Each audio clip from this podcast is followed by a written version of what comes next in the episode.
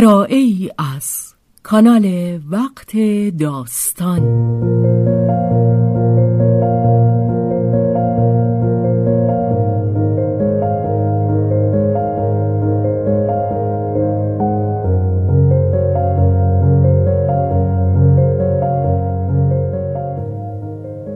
جان شیفته. اثری از رومن رولان.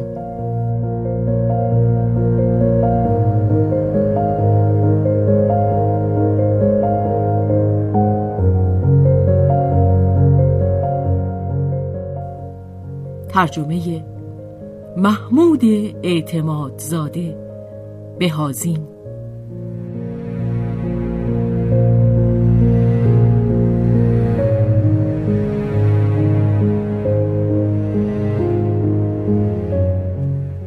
به روایت شهرزاد فتوهی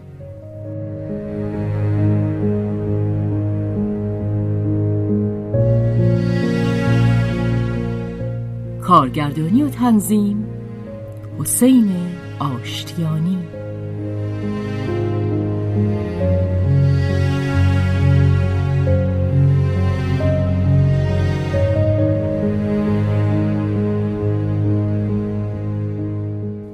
هنگامی که از مستی ساق آسای خود بیدار شدند چشمانشان به تاریکی خو گرفته بود و اتاق روشن می نمود. از درسهای لط بیرونی پنجره ها نوارهای روشنی در رقص بود و روز خوش و آفتابی بیرون را به یادشان می آورد. روژه تن برهنه آنت را غرق در بوسه می کرد و با سخنانی شوریده او را سپاس می گفت. ولی پس از گفتن آن ناگهان با چهره ای که بر پهلوی آنت تکیه داده بود خاموش شد. آنت ساکت و بی حرکت می اندیشید. بیرون از میان بوته گل سرخ که از دیوار بر رفته بود هم همه زنبوران اصل به گوش می رسید. آنت مانند سرودی که دور می شد شنید که عشق روژه پرواز کنان می رود. روژه از همکنون کمتر دوستش داشت. خود او هم با شرمساری و اندوه آن را حس می کرد ولی نمی‌خواست بدان اقرار کند. در ته دل از اینکه آنت خود را تفیز کرده بود بدش آمده بود. پرتوقعی مسخره مرد. زن را می‌خواهد و همین که زن صادقانه خود را به وی تفیز می کند کار بیش از اندازه سخاوتمندانش را تقریبا به چشم خیانت می نگرد. آنت به سوی او خم شد. سرش را بالا گرفت و مدتی دراز چشم در چشمش دوخت. چیزی نگفت. با اندوه لبخند زد. روژه که حس می کرد این نگاه تا جرفای او را می کوشید فریبش دهد. به فکرش رسید که خود را سخت دلباخته نشان دهد. گفت حالا دیگه آنت شما نمی‌تونید برید. من باید با شما ازدواج کنم. لبخند غمگینی بار دیگر بر چهره آنت نمایان شد. نیتش را به درستی خوانده بود. گفت نه دوست من. شما هیچ کاری نباید بکنید. روژه بر خود مسلط شده بود. من می‌خوام ولی آنت گفت من خواهم رفت. پرسید چرا؟ و پیش از آن که آنت بگوید چرا روژه دیگر به دلایل رفتنش بهتر پی برده بود. با این همه خود را ناچار دید که باز در آن باره بحث کند. آنت دست خود را بر دهانش گذاشت. روژه این دست را با خشمی صدایی بوسید. آخ چقدر روژه دوستش داشت. از اندیشه هایی که در او بود سرفکنده بود. آیا آنت آنها را در او ندیده بود؟ دست نرم و عرق کرده ای که لبهای روژه را نوازش می‌داد گویی می‌گفت من چیزی ندیدم از یک دهکده دوردست تنین گاهگیر ناقوس ها می آمد. آنت پس از خاموشی ممتد آه کشید. خب این بار دیگر پایان کار است. آهسته گفت روژه باید برگردیم. پیکرشان از هم جدا شد. روژه در پای تخت زانو زد. پیشانی خود را بر پاهای برهنه آنت تکیه داد. می‌خواست به او ثابت کند. من از آن توام. ولی موفق نمی‌شد. اندیشه ای را که در نهانگاه ذهن داشت از خود براند. از اتاق بیرون رفت. تا آنت رخت خود را باز پوشد هنگامی که به انتظار او بود با آرنج بر دیوار حیات کوچک ورودی تکیه داد گوشش به طور مبهم به همهمه های دشت و روستا بود و ساعتی را که گذرانده بود مزه مزه می کرد. اندیشه های مزاحم رو نهفته بودند. روژه از خوشی غرور و از حواسی که آرام یافته بود لذت می برد. به خود می بالید. اندیشید. بیچاره. آنت. گفته خود را تصیح کرد. آنت عزیز. آنت از خانه به در می آمد. همچنان آرام ولی سخت رنگ پریده. چه کسی می تواند بگوید در لحظات کوتاهی که روژه او را تنها گذاشته بود چه بر او گذشته بود؟ هجوم سودا درد یا ترک و تسلیم؟ روژه چیزی از آن همه ندید به خود مشغول بود. روژه به سوی او رفت و خواست سخنان دلدادگی را از نو بر زبان آرد. آنت انگشت بر دهانش نهاد. خاموش. از پرچینی که به گرد باغچه بود یک شاخه خفچه کند و آن را دو نیمه کرد و نیمی از آن را به روژه داد و همچنان که با او از آن خانه بیرون می آمد در آستانه در لبان خود را بر لبان روژه نهاد. بی آنکه سخنی بگویند از میان جنگل بازگشتند. آنت از او خواهش کرده بود که سکوت را در هم نشکند. روژه بازوی آنت را گرفته بود. سر و روی بس مهربان داشت. آنت چشمها نیم بسته لبخند می‌زد. این بار روژه بود که وی را راه می برد. دیگر به یاد نمی آورد که ساعتی پیش در اینجا گریسته بود. در جرفنای جنگل اوهای سگ که شکاری را دنبال می کرد.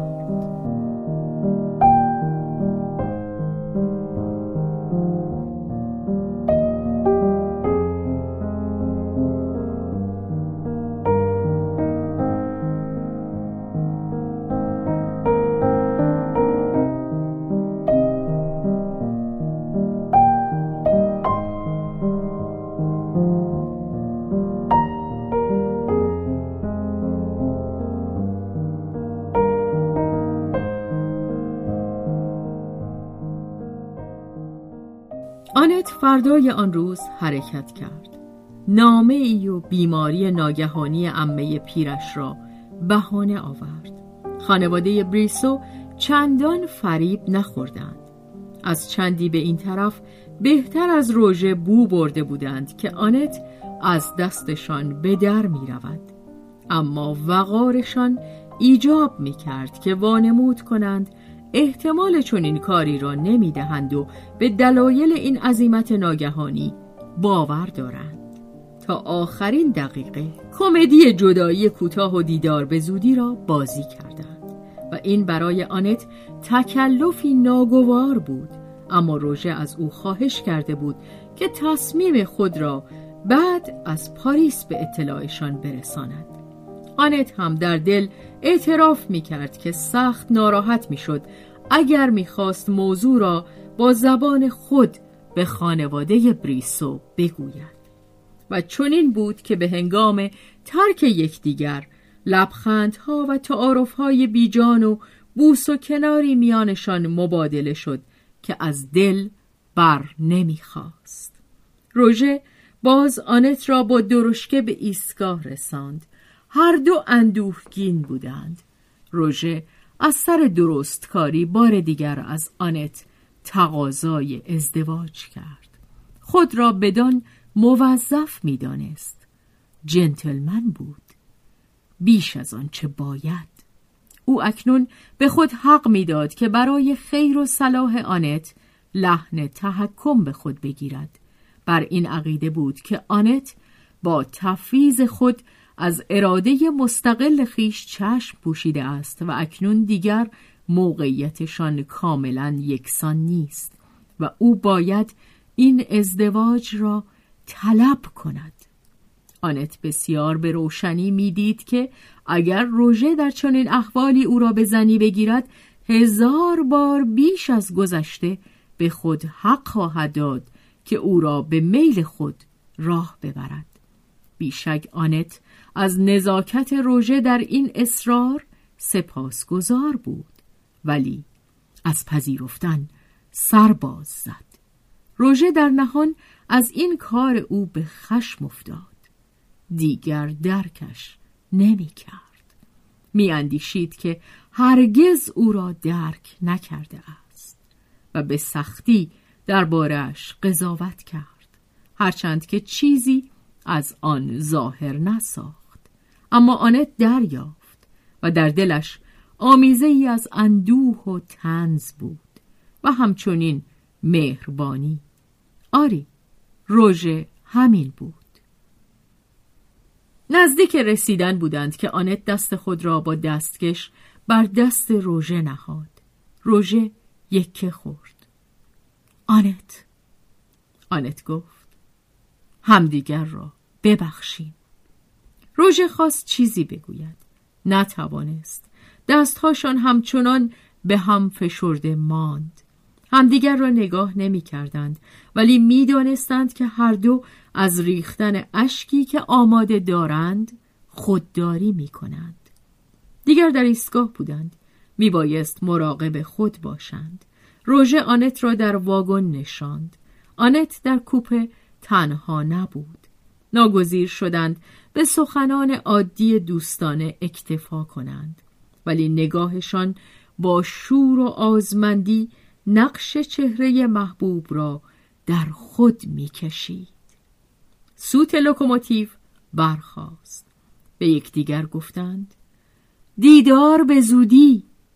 ولی می اندیشیدند هرگز. قطار به راه افتاد.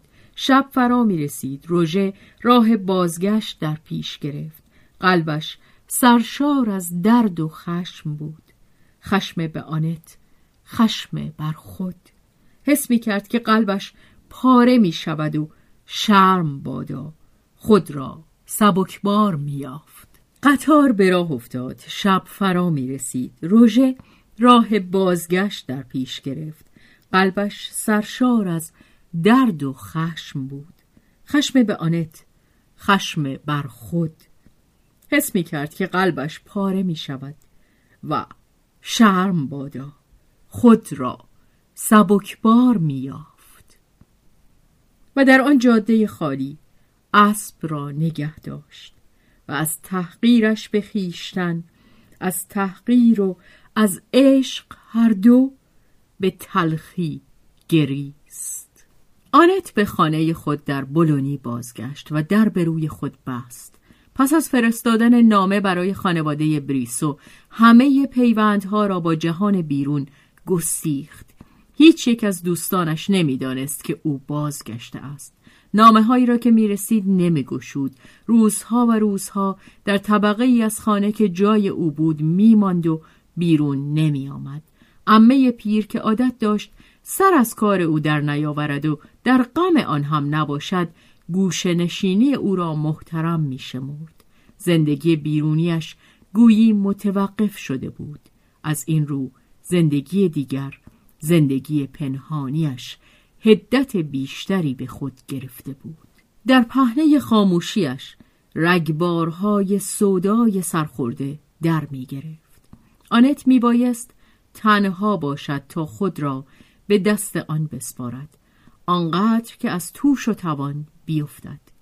آنت در هم شکسته بیخون با دهانی خشک و پیشانی سوزان دستها و پاها یخ کرده از این حال بیرون می آمد و از پی آن دوره های سستی و بیحالی بود.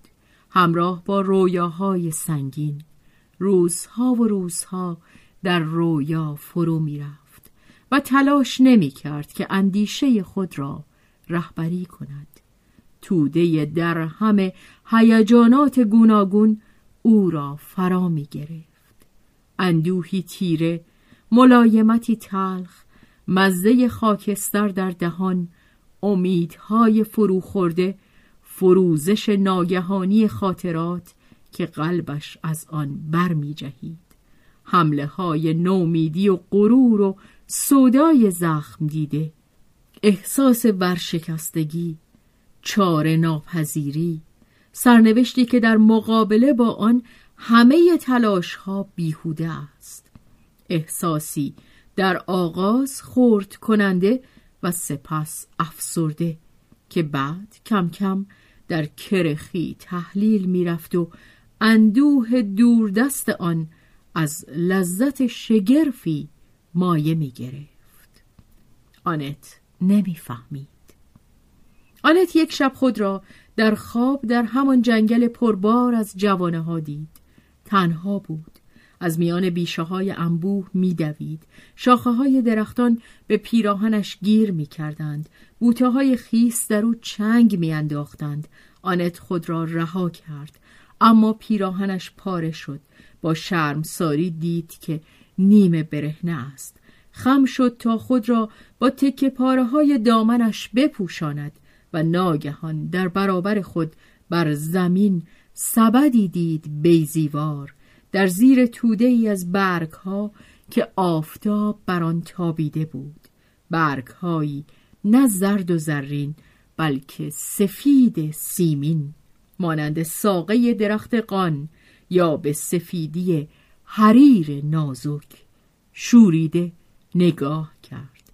کنارش زانو زد و دید که حریر تکان می‌خورد.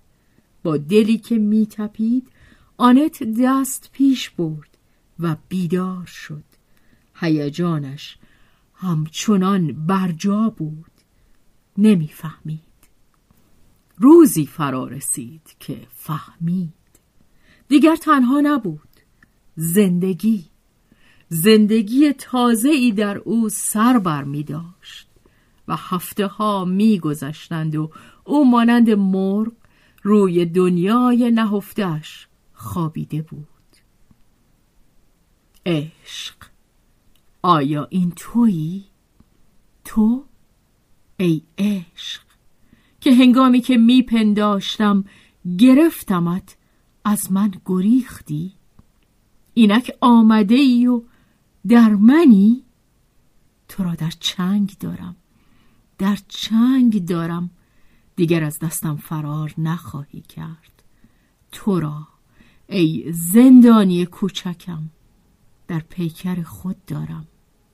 تلافی کن مرا بخور جونده کوچکم.